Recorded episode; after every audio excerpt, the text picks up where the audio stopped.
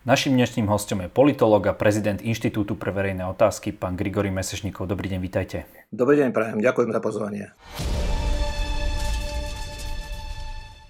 Pán Mesežníkov, vás tá vojenská invázia na Ukrajinu neprekvapila? Prečo? Prečo ste navzdory názoru mnohých analytikov, aj napríklad vojenských expertov, hovorili, že Putin chce zautočiť? Pretože sledujem vývoj okolo Ukrajiny už e, dlhšie sledujem vývoj e, aj okolo Ruskej federácie tiež dlhšie. Vychádzal som z toho, že Vladimír Putin, ktorý je dnes na čele tohto štátu, už niekoľkokrát sa pokusil svoje ciele realizovať vojenskou cestou.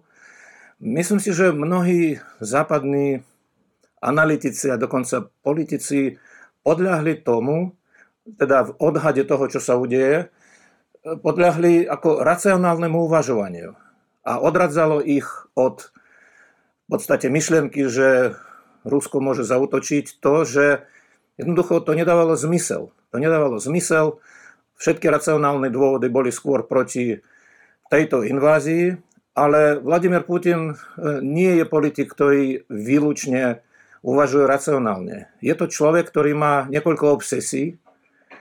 Už viackrát dával najavo, že tieto obsesie, o nich potom poviem trošku viac, že pre neho je dôležité, aby tieto jeho obsesie boli aj naplnené. To znamená realizované. On v podstate celý ten vývoj v 20. storočí vnímal optikou týchto obsesí. Napokon, čo je zaujímavé, ešte dokonca aj vôbec celý historický vývoj e, storočia a storočia dozadu. On proste, tento vývoj, ktorý je celkom dobre zmapovaný, existuje množstvo rôznych štúdií, Eh, on tento vývoj sa snažil vtesnať do toho, ako on teda to vidí, ako on to považuje za správne.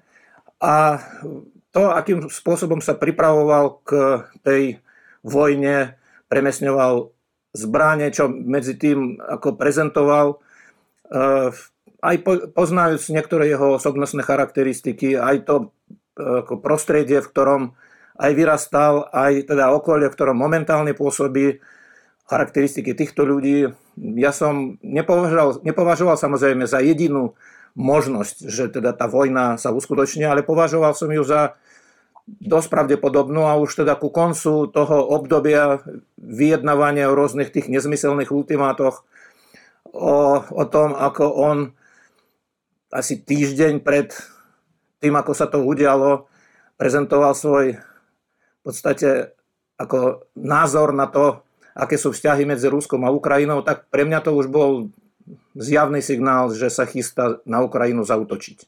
Putin viackrát opakoval, že on ani Ukrajinu nepovažuje za samostatný národ, takže jeho cieľom bolo nielen e, dobiť tie republiky, e, celé tie oblasti Luhanska, Donetsk, ale aj pričleniť celú Ukrajinu. To bol jeho prvotný cieľ? Áno, samozrejme, presne tak to bolo v roku 2014, ale v roku 2014 e, odvaha početne pomerne malej skupiny Ukrajincov napokon mu v tom zabranila. Veď e, v roku 2014, keď sa začala tzv. Ruská jar, najprv teda odčlenil e, a anektoval Krím a potom pomerne malá ako skupina specnázu GRU na čele s Girkinom obsadila najprv menší, potom väčší kus územia na Donbase a Putin prišiel s konceptom tzv. nového Ruska.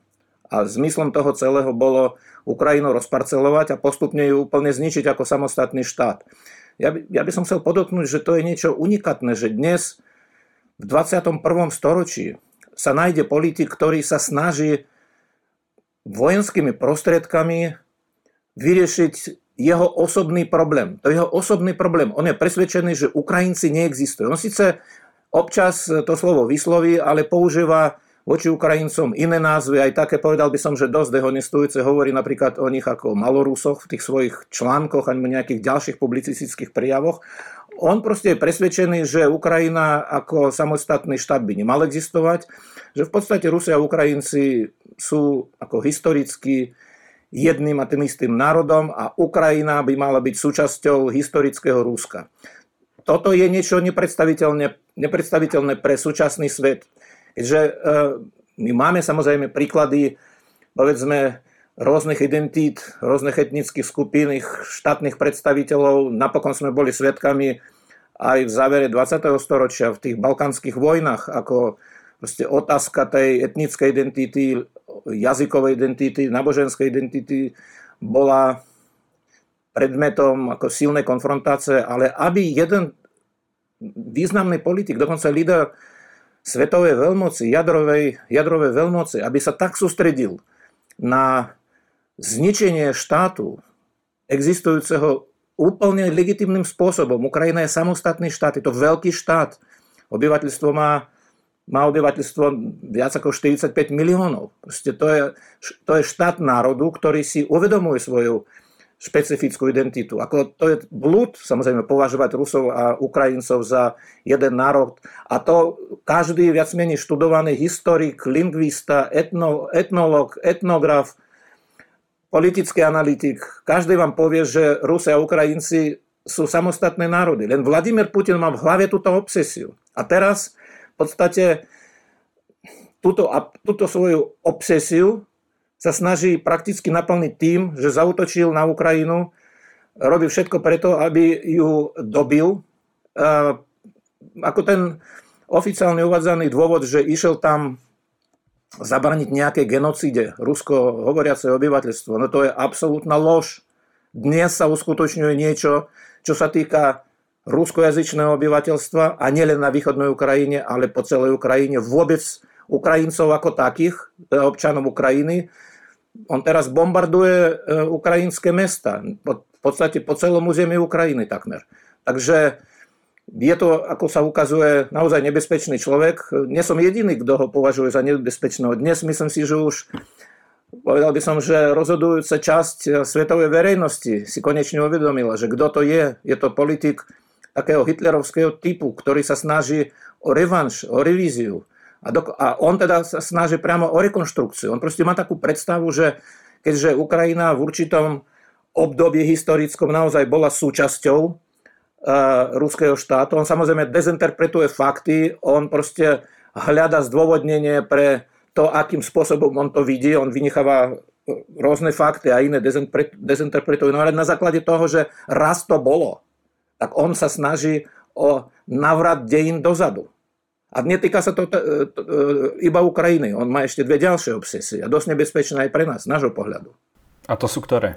No takou prvou obsesiou je, a stále o tom hovorí, myslím si, že môžeme teda o ňom hovoriť ako vyšenutom z hľadiska e, správania, že naozaj z tohto on je deviantný. Ja teda nie som psychiatr, ja nemôžem samozrejme diagnostikovať jeho ako duševný stav, stav jeho duševného zdravia, ale e, tieto, dá sa odčítať od toho, ako on postupuje prakticky, alebo ako on hovorí, istej obsesii. Tak prvú sme pomenovali. Druhú takú obsesiu, o ktorej často hovorí, a hovorí naozaj pri mnohých príležitostiach, že rozpad Sovietskeho zväzu bol najväčšou geopolitickou katastrofou 20. storočia. No, odhľadnúť od toho, že samozrejme, že najmä pre tú krajinu, na čele ktorej stojí, skutočnou katastrofou, geopolitickou, ľudskou, ekonomickou, akokoľvek, bola druhá svetová vojna. Sovietský zväz stratil najviac svojich občanov. Samozrejme, že po druhej svetovej vojne došlo k rozdeleniu vplyvu v Európe a zrejme toto Vladimíra Putina nejak e, demotivuje, by som povedal, uviesť tento neuveriteľné, túto neuveriteľne tragickú epizódu v dejinách Sovietskeho zväzu a Ruska. Takže nesiede samozrejme vecne, že, že by to bola nejaká geopolitická katastrofa, rozpad Sovietskeho zväzu. Skôr naopak. On sa odohral síce neúplne bez nasilia, ale v porovnaní s napríklad rozpadom Jugoslávii, tak tak bol oveľa miernejší. A vznikli jednak na území bývalého Sovietskeho zväzu samostatné štáty, ale najmä, že zanikol režim, ktorý držal ľudí v neslobode. Sovietský zväz bol nedemokratická krajina, to bola imperiálna veľmoc, ktorá tiež niekoľkokrát zautočila na väčšinou teda svoje spojenecké krajiny, ako to bolo v roku 56 v Maďarsku a 68 v Československu a potom na Afganistan, ktorý tiež v tom čase sa nachádzal v takých ako spojeneckých partnerských vzťahov so Sovietským zväzom. No, takže e, jeho myšlienka, a teda o tejto geopolitickej katastrofe nás podľa mňa celkom opodstatnenie vedie k záveru, že sa nemusí zastaviť na Ukrajine. Dokonca by som povedal, že je to veľmi nepravdepodobné, že, zastaví, že sa zastaví na Ukrajine, keď vyhrá. Samozrejme, keď prehrá, tak e, vôbec to tak nemusí byť, ale keď vyhrá, tak dostane proste ďalší dušok adre, ad, politického adrenalínu a začne potom obnovovať Sovietský zväz. No a v tomto e, tie úvahy sú také, že je tam blízko Moldova, bývalá republika Sovietskeho zväzu, tam už má svoje vojska. Podnesterská republika je taký proxy útvar, ktorý existuje iba vďaka tomu, že tam je už dlhodobo, už sa dlhodobo nachádza jedna ruská armáda. No a potom sú balské štáty. Balskými štátmi by iste bol problém, sú to členské krajiny NATO, ale u tohto človeka, ako vidíme, e, ako tie racionálne argumenty nevždy zohrávajú tú primárnu úlohu pri uvažovaní, čo urobiť. No a, a to, je teda, to je tá druhá obsesia. A potom tá tretia, veľmi nepríjemná pre nás, že on je presvedčený, že po rozpade Sovietskeho zväzu Západ robil všetko preto, aby Rusko oslabil. Znovu, vôbec to nezodpoveda skutočnosti, skôr naopak, už v roz, e, počas rozpadu Sovietskeho zväzu podpora, ktorú vtedajší západní lídry poskytli sovietskému lídrovi, konkrétne Michailu Gorbačovovi, prvému, prvému a poslednému prezidentovi Sovietskeho zväzu, bola veľmi kľúčová, pretože Sovietský zväz stal tesne pred e, finančným kolapsom. Úplne, ako proste po, štátna pokladňa Sovietskeho zväzu bola absolútne vypraznená. Proste ten štát kolaboval.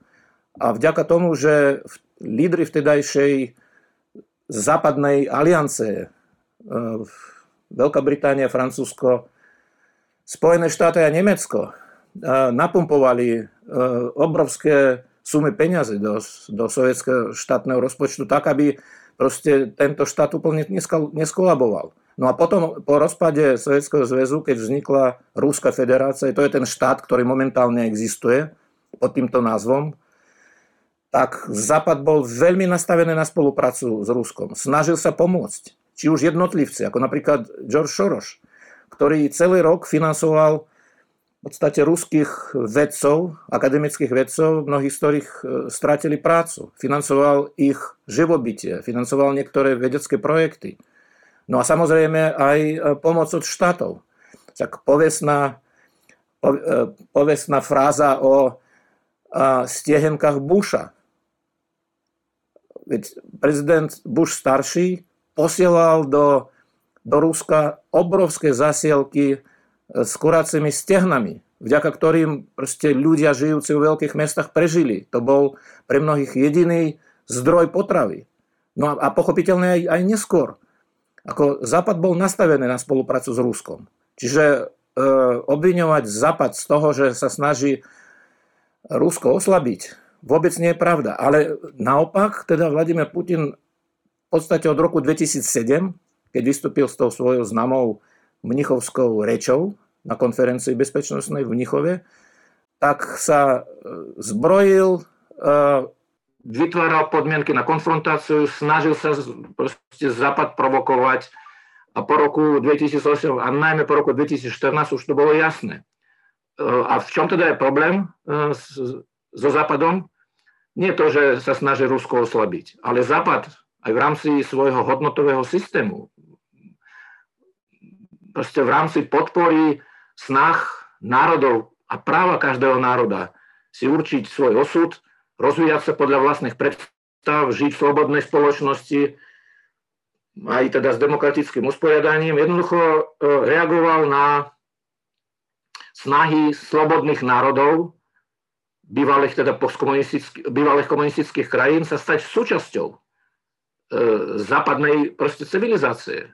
Či už išlo o Európsku úniu alebo, alebo NATO. Tak on toto považuje teda snahu v podstate nás, nej, stredoeurópskych národov, vstúpiť do Európskej únie a NATO ako rozpinavosť západu. Veď už aj samotný tej, ten termín, ktorý sa používal, on sa používal aj, aj teda u nás, e, ale čiste akože z technického hľadiska, že NATO enlargement že rozširovanie NATO. No ale čo to bolo v skutočnosti rozširovanie NATO? Rozširovanie NATO bolo dobrovoľné rozhodnutie národov stredných, teda krajín strednej a východnej Európy vstúpiť do zoskupenia, ktoré poskytuje reálne garancie bezpečnosti.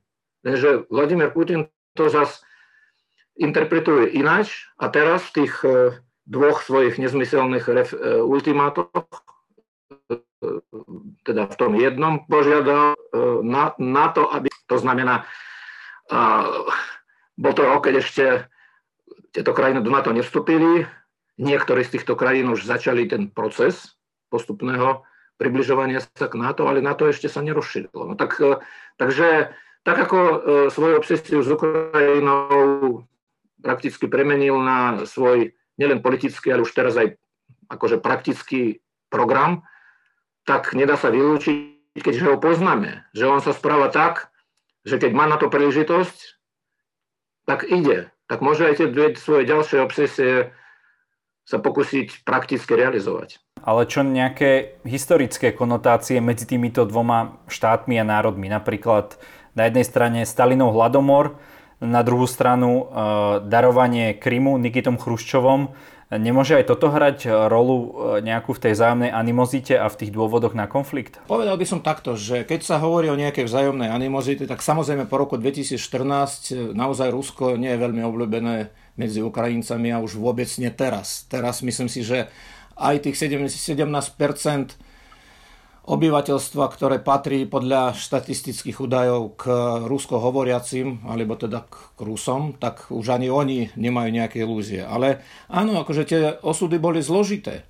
Uh, Ukrajina bola súčasťou Sovietskeho zväzu predtým niekoľko storočí, podľa teda oficiálneho narratívu od roku 1654, keď bola tzv. Periaslavská rada, ktorá v podstate bola dohodou medzi ruskou monarchiou a takou entitou kazacko-ukrajinskou. V podstate to bol nejaký taký, bola to nejaká dohoda o nejakom partnerstve, ale postupne naozaj Ukrajina sa stala súčasťou Ruského impéria. To treba zase brať aj tak, že išlo aj o rozdelenie, teda trikrát sa rozdelilo Polsko, takže ako tá časť polského územia, ktoré, ktorá bola obs, uh, uh, obývaná, teda Ukrajincami, sa stala časťou ruského štátu. No proste ten vývoj bol zložitý. Ten vývoj bol zložitý, ale povedzme, že v tom 20. storočí naozaj uh, Ukrajina mala rôzny status. Uh, Ukrajina bola dosť, dosť krátko nezávislým štátom po uh, oktobrovom prevrate v Rusku. No potom bolševici ju, tak povedať, zdobili späť. Ukrajina sa stala jedným zo zakladajúcich členov z, e, Zväzu sovietských socialistických republik, až keď teda bolševici v podstate Ukrajinu celú obsadili. No a potom do roku 1991 bola súčasťou tohto proste útvaru, hej, ktorý formálne bol federáciou, v skutočnosti samozrejme nejakou federáciou nebol. No vy ste tu spomenuli hladomor, Uh, ako ste povedali, že darovanie, odovzdanie Krímu, ten hladomor naozaj podľa mňa bol proste akt, ktorý nesol veľmi silné prvky genocídy. Genocídy v zmysle likvidácie obrovského množstva obyvateľstva e, istej národnosti. Neboli to iba Ukrajinci, ktorí trpeli, aj niektoré e, oblasti Ruska, Kazachstánu, ale Ukrajina bola zasiahnutá najviac. Mimochodom chcem povedať, že Ukrajina naozaj mala ťažký osud v Sovietskom zväze. Jednak hladomor. Potom všetko, teda to bolo niečo špecifické. To, ako ďalšie republiky takto netrpeli, nie, ako Ukrajina. Potom samozrejme všetko, čo súviselo s podstate totalitnou mocou. To znamená, rovnako ako iné národy, Ukrajina proste bola v podmienkach neslobody, žiadna demokracia, ešte ťažký osud ľudí, ktorí tam žili. No ale počas druhej svetovej vojny Ukrajina bola, v tomto je zrejme porovnateľná s Bieloruskom, bola okupovaná. A naozaj a tie ľudské straty, ekonomické straty boli veľmi silné. No, rozhodne boli silnejšie než straty tých republik, ktoré neboli okupované alebo boli okupované menej ako napríklad e, Rusko, nebolo takto okupované. No a potom, potom Ukrajina sa stalo samostatným štátom. E, ten Krím, e, to nebolo rozhodnutie iba Nikitu Chrušova. Ten, kto hovorí, že teda to bol nejaký osobný darček Nikitu Chrušova, ktorý vraj bol Ukrajinec, ne, nebol Ukrajinec. Nikito Chrušov pochádzal síce z Donbasu, ale bol Rus a hlásil sa k svojej ruskej národnosti. že je nepredstaviteľné, aby najmä teda po umrti Stalina, ešte povedzme za Stalina by to mohlo sa takto odohrať, že Stalin nejakým svojim svojvoľným rozhodnutím proste prikázal niečo zmeniť, ale už e, síce demokracia nebola, ale po roku 53 už bolo kolektívne vedenie. Nikita Chruščov by na seba nezobral zodpovednosť urobiť nejaký darček. To bolo rozhodnutie politbera, to bolo rozhodnutie uh, ústredných sovietských orgánov a teda samozrejme podľa dohody, tak teda s tou Moskvou, tou Ruskou Moskvou, to znamená, že rozhodovalo sa aj s prihľadnutím na Rusku, Sovietsku federatívnu socialistickú republiku aj Ukrajinu. Ale ako to bol pragmatický dôvod. Totiž Krym bol v ruskom impériu súčasťou tej časti krajiny, ktorá potom sa stala Ukrajinou. Proste Krym nebol súčasťou, poviem to takto, že etnicky prevažne ruského oby, teda územia, obyvaného prevažne etnickými Rusmi. Po, po, pozrime sa na mapu. Proste bola Ukrajina a potom bol Krím. Proste Tavrida. Hej, to bolo, to bolo niečo, čo samozrejme e, bolo súčasťou celého impéria, ale zároveň to bola, povedal by som, že logická časť Ukrajiny, logistická, proste ekonomicky, politicky, to bola časť, ktorá by neprežila, ak by nebolo dlhší, dlhšie obdobie súčasťou Ruskej fed- teda či už Ruska, toho mimo Ukrajiny, alebo tej Ruskej sovietskej federatívnej socialistickej republiky. Čiže to bol praktický dôvod. Jednoducho Krím, tak ako boli všetky infraštruktúry, cesty, eh, dodávky vody, všetko možné, aj teda tie ekonomické väzby, jednoducho nachádzajúca ako súčasť Ruskej sovietskej federatívnej socialistickej republiky, proste bol exteritoriálny z tohto pohľadu. Všetko muselo ísť cez Ukrajinu. Napokon aj obyvateľstvo tiež boli odsunutí, odsunutí Tatári, samozrejme to bol zločin na tých Tatároch, ale značná časť obyvateľstva tam bola aj ukra- ukrajinská. Proste e, to je ako absolútne ako zavadzajúce vysvetlenie, že Nikita Chrušov iba svojim rozhodnutím z nejakých sympatí voči Ukrajine odovzdal Ukrajine ako časť územia vtedajšieho Ruska. Hej, to je preto úplne nezmysel. To každý historik vám povie, sú, tie dokumenty sú dohľadateľné a, a Krím, teda e, ako súčasť Ukrajiny, v podstate prestal byť konfrontovaný e, s tými problémami ekonomickými, sociálnymi, infraštruktúrnymi.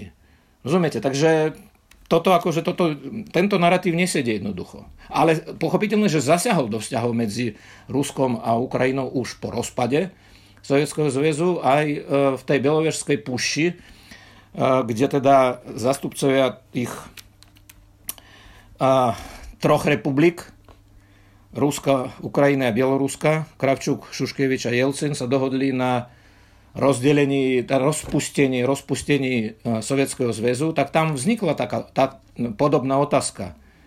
Ale napokon proste sa usudilo, že je, je lepšie nevytvárať hneď nejaký územný problém v tejto zložitej situácii. A Jelcin povedal, tak Krym je súčasť Ukrajiny, nech zostane súčasťou Ukrajiny. Je pravda, že potom v Rusku e, boli politici, ktorí živili tento diskurs, že teda Krym patrí Rusku, že Krym sa musí vrátiť k Rusku. Napríklad e, moskovský starosta Juri Luškov, ten bol z tohto pohľadu najväčší prokrímsky imperialista. Pritom Rusi mali absolútne voľný prístup ku Krymu. Mali tam investície. bola to veľmi populárna destinácia pre ruských turistov. Ako nič v podstate nebranilo občanom Ruskej federácie využívať k dobru pre seba ten Krym, ktorý sa nachádzal, teda bol súčasťou ukrajinského štátu. Nikto nič neobmedzoval. Navyše Rusi tam mali ešte svoju černomorskú flotilu. Ukrajina bola veľmi ústretová. Sevastopol bol vlastne mestom, eh, by som povedal takým ako sídlom velenie eh, Černomorskej flotily ruskej. Bola podpísaná dohoda už za Janukoviča, bývalého prezidenta, že eh, Ukrajina akceptuje existenciu tejto svojej vojenskej základne až do roku, ak sa nemýlim, 2050 a niečo. Pritom Ukrajina v tom čase mala tzv. neblokový status, čiže de facto neutrálna krajina. Napriek tomu Rusko malo toto privilegium že Ukrajina bola neutrálna krajina, to znamená, nemohla byť súčasťou nejakého vojenského zoskupenia, ale Rusko si vydobilo toto právo. Ukrajinci s tým súhlasili. Žiadne, žiaden útlak ruskojazyčného obyvateľstva na Kríme nebol. Naopak, ako v celom Kríme, kde teda percento ukrajinských, ukrajinských hovoriacich občanov, ak sa nemýlim, bolo okolo možno 20%, existovali iba dve stredné školy v Ukrajinčine a všetko ostatné bolo v ruštine. Takže myslím si, e, že anexia Kríma bola absolútne neodôvodneným, nevyprovokovaným a v podstate zločinným aktom, pretože to bolo porušenie medzinárodného práva. Tá Ukrajina bola minimálne pred tým 2014 rozdelená na takú tú časť možno viac proruskú, inú e, viac proeurópsku. Bolo to vidno na tých voľbách medzi Juščenkom a Janukovičom aj keď nevieme, že kde tam bola tá pravda, lebo tie voľby neboli uznané za pravoplatné. Každopádne, ako vám toto ide dokopy, toto rusko-ukrajinské priateľstvo s tými argumentami Putina a tej jeho propagandy, že ide denacifikovať, ide bojovať proti banderovcom, že tam vraždili deti Ukrajinci na Donbase, inak podobné video dal aj Štefan Harabín, neviem, či ste ho videli, je číslo 2 v trendoch na, na YouTube a tak ďalej a že od Ukrajiny požaduje neutralitu a tak ďalej. No, chcem e, ako zo pár vecí na úvod. Tak to rozdelenie Ukrajiny na dve časti, to je taká legenda. Je tam rozdelenie v názoroch ľudí na rôzne otázky, ale pripomínam, že keď sa konalo referendum o samostatnosti Ukrajiny, vo všetkých regiónoch drvivá väčšina ľudí podporila myšlienku štátnej samostatnosti Ukrajiny v roku 1991 a dokonca na Kríme tá podpora bola dosť vysoká. Ak teda by som nepovažoval za dokonca vyššiu než v niektorých iných východoukrajinských regiónoch. Teraz nemám ako tie data, ale proste obyvateľstvo celej krajiny, bez ohľadu na to, eh, o aký región išlo, bez ohľadu na národnostné zloženie, proste podporili nezávislosť Ukrajiny. To znamená, boli stotožnení s existenciou tohto štátu. To, že teda mali odlišné nazeranie ľudia žijúci v rôznych regiónoch na konkrétny vývoj, na sociálno-ekonomické kroky, na politiku, dokonca možno aj na zahraničnú politickú orientáciu. To je úplne v poriadku, však podívajte sa tu na Slovensku, položte otázku respondentom na východnom Slovensku a tam je nižšia podpora napríklad pre náš naše členstvo e, v Európskej únii a NATO. Je to nejaký dôvod e, o tom, aby sme uvažovali, že my musíme teraz tú krajinu rozparcelovať? E, takže ten štát existoval v týchto hranicách tej pôvodnej Ukrajinskej sovietskej socialistickej republiky do roku 2014 teda ešte pred tou anexiou, v podstate formálne stále existuje v týchto hranicách, ale vieme, že Ukrajina do, e, od roku 2014 nekontroluje ten Krím, ktorý bol ilegálne pričlenený k Rusku, tak tá existovala ako stabilný štát, nič nenaznačovalo, že táto tzv deliaca čiara medzi regiónmi, že to bola nejaká iná Ukrajina. Vôbec nie. Vôbec nie. Takže to je tiež jeden z takých falošných narratívov. Teraz ste sa pýtali na, na by ste mi pripomenuli na veci, ktoré už súvisia so súčasnosťou. Hej? Všetky tieto zavadzajúce narratívy. Tak skúsim teda postupne tak, ako mám to teraz v hlave, že banderovci, hej, ja sa teraz nebudem e, dotýkať problematiky historickej pamäti a e, úlohy rôznych zložiek ukrajinskej spoločnosti, toho odporu, teda Stepan Bandera bol pôvodne ukrajinský nacionalista, ktorý bojoval s Polskom.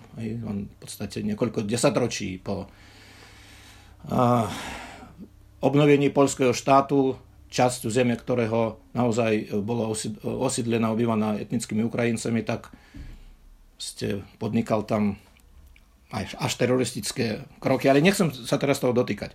Najväčší švindel, ktorý doteraz sa považuje v tých ruských narratívoch a zároveň živený túto našimi domácimi trolmi, dezinformátormi a konšpirátormi je, že súčasná ukrajinská vláda je ako si nacistickou alebo dokonca banderovskou vládou. No títo ľudia nečítali ústavu. Ukrajinská ústava je štandardná ústava demokratického štátu, ktorá zakotvuje politický pluralizmus, demokraciu, rovnosť občanov všetkých kategórií, samozrejme slobodnú spoločnosť, e, ochranu ľudských práv, nič z toho, čo by naznačovalo, že súčasný ukrajinský štát nadvezuje na nejaké predstavy. Totiž Stepan Bandera, ktorý stal na čele proste zo skupenia ukrajinských nacionalistov, on nikdy nevládol. On teda nevznikol taký štát, kde by vládol Bandera. Je pravda, že on mal určité predstavy, ktoré sú nezlučiteľné s demokraciou. Ale tieto predstavy, oni zostali v minulosti. Oni zostali v tých dokumentoch organizácie ukrajinských nacionalistov. Takže toto je akože to je švindel. To je absolútny švindel. Ukrajina dnes má štandardnú demokratickú ústavu, je to slobodná spoločnosť. Ja som bol veľakrát v Ukrajine. Ja som precestoval No s výnimkou možno tých, tých, tých severných častí Ukrajiny, proste celé, celú Ukrajinu. Bol som na západe, bol som na východe, Užhorod, Lvov, Odesa, Nikolaj, Krivý Roh, Kherson, Zaporížia, Dnepropetrovsk, Donetsk. Rozumiete, ja som bol v, v rôznych regiónoch, Kiev samozrejme. To je slobodná spoločnosť my môžeme mať názor na ukrajinskú demokraciu, na jej kvalitu, akýkoľvek. Samozrejme, nie je to perfektná demokracia, je to, je to udržateľná demokracia, ktorá sa udržala dokonca v podmienkach, po, e, povedal by som, že vojny. Tá vojna síce bola vojna malej intenzity, ale viete si predstaviť, keď vám časť územia niekto odčlení, zaberie, v podstate vlastným ekonomicky oslabí, potom druhú časť územia síce formálne nepričlení, ale, premen, ale, ale premenuje túto časť Zemia na nástroj natlaku a snaží sa proti vám uskutočňovať rôzne hybridné operácie, počnúc teroristickými aktivitami a končiac proste ideologickou infiltráciou, tak e, takýto štát, nie každý štát to vydrží a Ukrajina to vydržala. No a potom ešte to, čo ste spomínali o tom, teda o tých nejakých obetiach. Viete, no, toto je akože podvod. Po roku 2014 na východnej Ukrajine od, odvtedy pôsobí misia OBSE. Vy si viete predstaviť uh, autoritatívnejšiu, kredibilnejšiu organizáciu než OBSE? Desiatky ľudí, ktorí tam proste počas 8 rokov na celom tomto území registrovali všetko. Pohyby vojsk, ostreľovanie, typy tých zbraní, ktoré boli použité E, registrovali porušenia, že proste separat, tzv. separatisti, teroristi dovezli, ja neviem, grady a napríklad to ostreľovali gradmi, hej? Alebo, alebo nejakými, e, neviem, ďaleko siahlými dielami a tak ďalej. No, čiže misia OBSE registrovala všetko. Registrovala obete na obidvoch stranách, a k ním dochádzalo. Drive väčšina to boli ukrajinskí, ukrajinskí vojaci. Ako ukrajinská armáda na obyvateľstvo vlastného štátu, ktoré teda sa aj nachádzalo pod inou správou, by si nedovolil, nedovolila vystreliť. Samozrejme, počas toho konfliktu dochádzala k tomu, čo, čomu by sa dalo povedať collateral damage. Ale aj tam ukrajinská armáda bola o mnoho, o mnoho šetrnejšia. Keď dochádzalo k nejakým omylom, tak Ukrajinský štát samozrejme bral na seba zodpovednosť, ale v tom období od roku 2014 doteraz, ako hovorí Putin a jeho nohsledy v Kremli, že oni išli zabraniť nejaké genocíde. Nejaká genocída tam nebola. Čiže OBSE má presný zoznam, čoho sa stalo. Čo, teda čo sa stalo. A tie obete boli, opakujem, väčšinou na, ukrajinsko, na ukrajinskej strane a boli to ukrajinskí vojaci. Takže tvrdiť o genocíde, navyše genocída je presne definovaný zločin to je zločin proti ľudskosti. Genocída je definovaná Spojenými národmi a ten, kto dnes na zdôvodnenie svojej agresívnej vojny proti susednému štátu ako používa tento argument, že ide zabraniť genocíde, tak je to v podstate znevažovanie obeti skutočnej genocídy. Genocídy holokaustu, genocídy v Ruande a v podstate, pokiaľ ide o Ukrajinu, samozrejme genocídy hladomoru. Hej, pritom to, čo sa momentálne odohráva, to vidíme každý deň, však je neznesiteľne to pozerať. Že e, e, ruské letectvo alebo ruské delostrelectvo ruinuje civilné objekty, vysoké školy, banky, administratívne budovy, lekárne, nemocnice, škôlky. A, a ten, kto toto dnes robí, tvrdí, že prišiel na Ukrajinu, aby zabranil genocide. Je to do nebo volajúca, do nebo volajúce nezmysel, drzosť a zločin. Jeden z najčastejších argumentov ešte takých tých proruských je aj ten, že kde boli všetci tí ľudia, ktorí dnes odsudzujú e, vojnu na Ukrajine, keď sa napríklad e, bojovalo v Iraku, bojovalo v Sýrii a tak ďalej, e, v Líbii. Vy ste, vás napríklad menoval pán Eduard Chmelár, že ste spolu sedeli v nejakom štúdiu a povedali ste, že sa tam nájdú v tom Iraku zbranie hromadného ničenia, tak ako vyhodnotíte argumenty z tejto strany, že to je taký ten tzv. ten whataboutism, hej, že síce bojujú Ukrajinci s Rusmi, ale what about American Wars? No ja poprvé, ja sám to nepoužívam. Áno, s pánom Chmelarom sme sedeli prvý deň, keď americká armáda zautočila na Sadama Husajna, ktorý preukazateľne, preukazateľne použil chemické zbranie. Chemické zbranie tam boli, chemické zbranie boli použité. Saddam Hussein odmietal pustiť uh, monitorov, hej, pozorovateľov a odmietal poskytnúť údaje o tom, či mal alebo nemal zbranie. Mimochodom, v, v Iraku sa našli uh, zásoby proste chemických, uh, chemických zbraní. Hej, že na, na, na niektorých miestach tieto zbranie alebo zvýšky týchto zbraní sa našli. Možno nie v takom veľkom počte. Ale uh, áno, ja si myslím, že Američania vtedy išli eh, s konkrétnym zdôvodnením, urobili to naozaj otvorene. To, že teda sa pomýlili v niečom, hoci ešte stále, stále nevieme, však uh, vieme, že Sýria s Irakom uh, bola v veľmi komplikovaných vzťahoch, ale vieme, že predtým ako Západ alebo Spojené štáty zautočili na Irak, tak časť vojenského arzenálu Iraku sa presunula do Sýrie. Ja netvrdím, že ja mám, disponujem informáciami, že sa tam presunuli aj, ja možno hypotetické zbranie, aj, aj chemické, ale, alebo zbranie hromadného ničenia. Navyše ešte netreba zabúdať, že Saddam Hussein sa pokúšal o vytvorenie atomovej bomby, v čom mu zabranil Izrael. To znamená, ako toto, je, toto nie je dobrý príklad. To nie je dobrý príklad na zdôvodnenie útoku. Ukrajina nikoho nevyprovokovala. Ukrajina nepoužívala chemické zbranie proti vlastnému obyvateľstvu. Ukrajina neanektovala susedné krajiny ako Saddam Hussein v roku 1991. Proste toto je, toto je tiež taký švindel. To je argumentačný švindel, ktorý iba prezradza, že ten, kto ho používa, nemá dostatok riadnych, poctivých, čestných argumentov. A najťažšia otázka na záver. My sme e, v tomto rozhovore prebrali hlavne tie historické súvislosti. E, ako toto celé dopadne podľa vás? No je tu niekoľko možností. Tá situácia sa vyvíja veľmi dynamicky. To je robiť nejaké prognozy, to ako naozaj snažiť sa zostreliť ako bežiaci alebo pohyblivý terč. Teraz neviem, za, z, akej možnosti začať. No tak ja tu vidím niekoľko takých scenárov. No jeden scenár, že Vladimír Putin konzekventne zrealizuje všetky tri svoje obsesie, no a potom proste my sa nevyhneme tu vojne. Hej. Proste treba priznať, že tento človek, keď nebude zastavený, a on, jeho niekto musí zastaviť, ešte toto musím povedať, že on sa sám nezastaví. Je to človek, ktorý doteraz uh, dohody nedodržiaval a vtedy, keď mal najmenšiu príležitosť tie dohody porušiť, tak to aj urobil. A týka sa to všetkých dohod pod ktorými bola podpísaná, alebo ta, takých dohod, na ktorých teda mu záležalo, e, pod, ktorý, pod, pod ktoré sa podpísal on alebo Ruská federácia. Kde teda Ruská federácia bola nejakým aktérom konfliktu.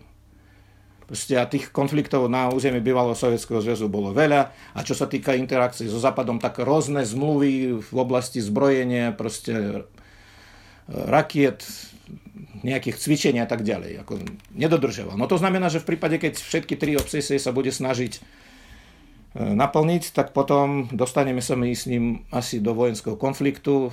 Myslím si, že v konvenčnej vojne ako nemá šancu. Rusko v konvenčnej vojne nemá šancu. Proste stačí sa pozrieť na potenciál a kvalitu výzbroje e, NATO a potenciál, a teraz sa ukazuje, že ešte aj kvalitu ruskej výzbroje, však ak teda za 10 dní Ukrajinci dokážu zlikvidovať takmer tisíc obrnených vozidel a už sa to blíži k počtom k 300 tankov, hej, tak asi niečo nie je v poriadku s tou s tou no, vojenskou technikou. Ale má, samozrejme, Rusko má ten najsilnejší argument, takzvaný argument, a to sú jadrové zbranie. Vladimír Putin niekoľkokrát vo svojich vystúpeniach naznačil, že teda by rád použil jadrové vydieranie už teraz, pred pár dňami, keď oznámil, že strategické vojska v podstate prevádza do stavu pohotovosti, tak to bol jasný odkaz, že uvažuje o použití jadrových zbraní alebo, alebo proste vydieraním jadrovými zbraniami. No, tak tu samozrejme byť treba veľmi ostražitý, opatrný, ale konsekventný v snahe proste sa mu nevzdať a podľahnúť tomuto vydieraniu.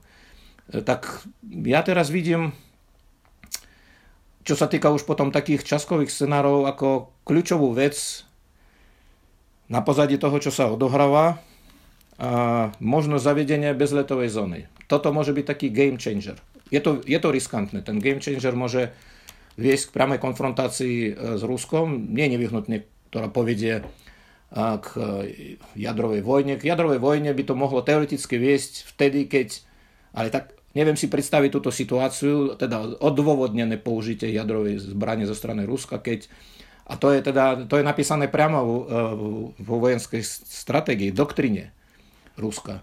Že v, že v situácii, keď hrozí existenciálna hrozba zničenia ruského štátu, tak v takejto situácii podľa oficiálnej doktríny by Rusko mohlo použiť jadrové zbranie. Ale k ničomu takému nedochádza, nedojde. Západ nemá záujem o konfrontáciu, vojenskú konfrontáciu s Ruskom. Však spomeňme si, ako pomaly proste Západ dochádzal k tomu, že treba, použi- treba použiť nejaké sankcie. A predstava, že Západ iba tak z ničoho nič proste sa rozhodne, že ideme teraz bojovať s Ruskom, otočiť na Rusko. Samozrejme je to nezmysel. No ale ak teda Západ napokon zavedie tú bezletovú zónu, ja som zachytil, že Španielsko chce, na, chce navrhnúť na, na samete NATO, teda na, na stretnutí v NATO, NATO pred, vysokých predstaviteľov NATO, tak minimálne sa o tom bude diskutovať. No a potom neznamená to, že sa zavedie, ale úplne sa to nedá vylúčiť. No a potom, čo nastane, keď teda proste Západ bude musieť zostreľovať rakety, s tým je asi menší problém. Na to by sa možno, na to by stačili aj uh, systémy protivzdušnej obrany, zostrelujúce rakety. A myslím si, že už Západ začína uvažovať o tom, že môže to dodať Ukrajine spolu teda s tými letadlami, ale ne, uvidíme, či, to, či by to stačilo. No ale najmä teda zostreľovanie letadiel. Tak to je naozaj problém a zostrelenie takýchto letadiel môže, môže teoreticky obsahovať riziko konfliktu. A, tak sú tu zase také dve úvahy. Prvá úvaha, že Vladimír Putin to pochopí a stiahne sa a nebudú jeho letadla bombardovať nevinných ľudí, nevinných civilistov, zabíjať, tak povedať, v priamom prenose včera v meste Černihiv zahynulo 40, myslím si, že 49 ľudí. Ako tie zabery z, z toho bombardovania sú otrasné, neznesiteľné. Ako človek v 21. storočí žijúci v komfortných podmienkach slobodnej demokratickej spoločnosti jednoducho nemôže zniesť. Proste to je taký apel na všetkých nás, že musíme niečo urobiť, aby sme tomu zabranili. No to, tak to je tá jedna možnosť, že teda, uh, že on cukne, ako sa hovorí. A druhá možnosť, že naozaj potom nás bude ohrozovať konvenčnými zbraniami, pokusí sa, pokusí sa zasiahnuť konvenčnými zbraniami objekty na území členských krajín NATO. No a teraz treba zvážiť, že, že čo je pre nás nadejnejšie? Keď my pomôžeme Ukrajine a Ukrajina bude v tom čase, keď nedaj Bože on zautočí na nás, že bude v stave pomôcť nám, tým, že teda bojuje proti nemu, lebo Ukrajina naozaj bojuje proti nemu aj za nás. Hej, to znamená teoretická úvaha. Je tu bojujúca Ukrajina, ktorá drží púta na seba obrovské množstvo vojenského potenciálu Ruska a Rusko sa pokúša nás nejakým spôsobom provokovať, a respektíve aj dokonca povedzme, že zasahuje na tom letisku, na ktorom sú umiestnené tie letadla, ktoré budú povedzme dodržiavať režim bezletovej zóny, alebo toto neurobiť, Ukrajina padne, ten vojenský potenciál Ruska sa uvoľní, budú na našich hraniciach a potom Vladimír Putin začne realizovať svoje, svoje, svoje dve ďalšie obsesie. Je to retorická otázka. Tak ja si myslím, že treba sa rozhodnúť. Ja, ja viem, ja, ja nemám nejakú zodpovednosť vládnu, ja som v ľahšej situácii. Ja sa snažím iba o nejak, nejaké analytické vyhodnotenie, hej, o nejaké prospektívne, prospektívne, prospektívne hodnotenie toho na základe už toho, čo momentálne sa odohráva. My už vieme, čo sa udialo. A vychádzajú z toho, čo by Vladimír Putin ešte mohol, respektíve ne, nemohol, alebo nemusel urobiť. Takže z tohto pohľadu sa mi zdá, že hoci je to riskantné, ale zavedenie bezletovej zóny nám môže akože pomôcť v tom, že napokon ten agresor predpokladaný sa zastaví. Pán Mecešníkov, každý u nás na záver môže povedať našim divákom to, čo sám chce. Nech sa páči. No, tak eh, priatelia, sme prežili posledných 33 rokov od eh, pádu komunistického režimu v podmienkach stability, mieru, najmä po našom vstupe do Európskej únie sme využili, povedal by som, že plnými prehršťami vzduch slobody, demokracie, ekonomickej prosperity, stability, voľných hraníc, cestovania, pluralizmu. Proste bolo to najšťastnejšie obdobie, myslím si, že v dejinách strednej a východnej Európy. Žiaľ, z rôznych dôvodov, o ktorých teraz asi ani nie je nejak dostatok času elaborovať, uvažovať, vznikol na východ od nás jeden režim, ktorý sa premenil v priebehu krátkeho obdobia, ale nie náhodou, na jeden daribacký štát, ktorý nemá s nami dobré úmysly, to som hovoril davnejšie, že s nami ako s Európskou úniou, s jednotlivými členskými krajinami Európskej únie nemá dobré úmysly, chce nás deštruovať a viem si predstaviť, že bude pokračovať vo svojom ťažení. Ja si myslím, že treba si uvedomiť, že tieto šťastné roky, ktoré možno v tejto podobe, v tejto podobe zatiaľ sú preč, možno, že nie sú nenávratne preč, ale predtým, než sa tento stav vráti, budeme musieť niečo urobiť. Jednak musíme podporovať Ukrajinu. Ukrajina dnes bojuje za nás. My sme naozaj, možno, že dnes v takom neoplatnom dlhu voči Ukrajine.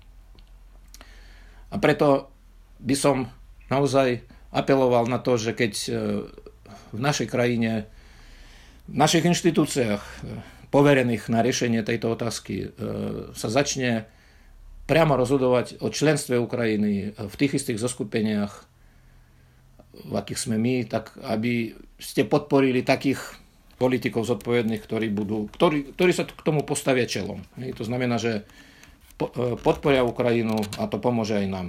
No a potom e, nevieme, ako to celé sa vyvinie, ale mali by sme zaujímať tvrdý postoj voči agresorovi. Žiadny, žiadny episment nám nepomôže, e, o tom svedčia historické skúsenosti a najmä nevoči proste človeku, ktorý premenil Rusko dnes na Mordor. Takže chcel by som vám všetkým sebe a samozrejme všetkým tým, komu záleží na slobode a demokracii, popriať, aby sme e, vydržali v našom pevnom postoji. Ďakujem za rozhovor.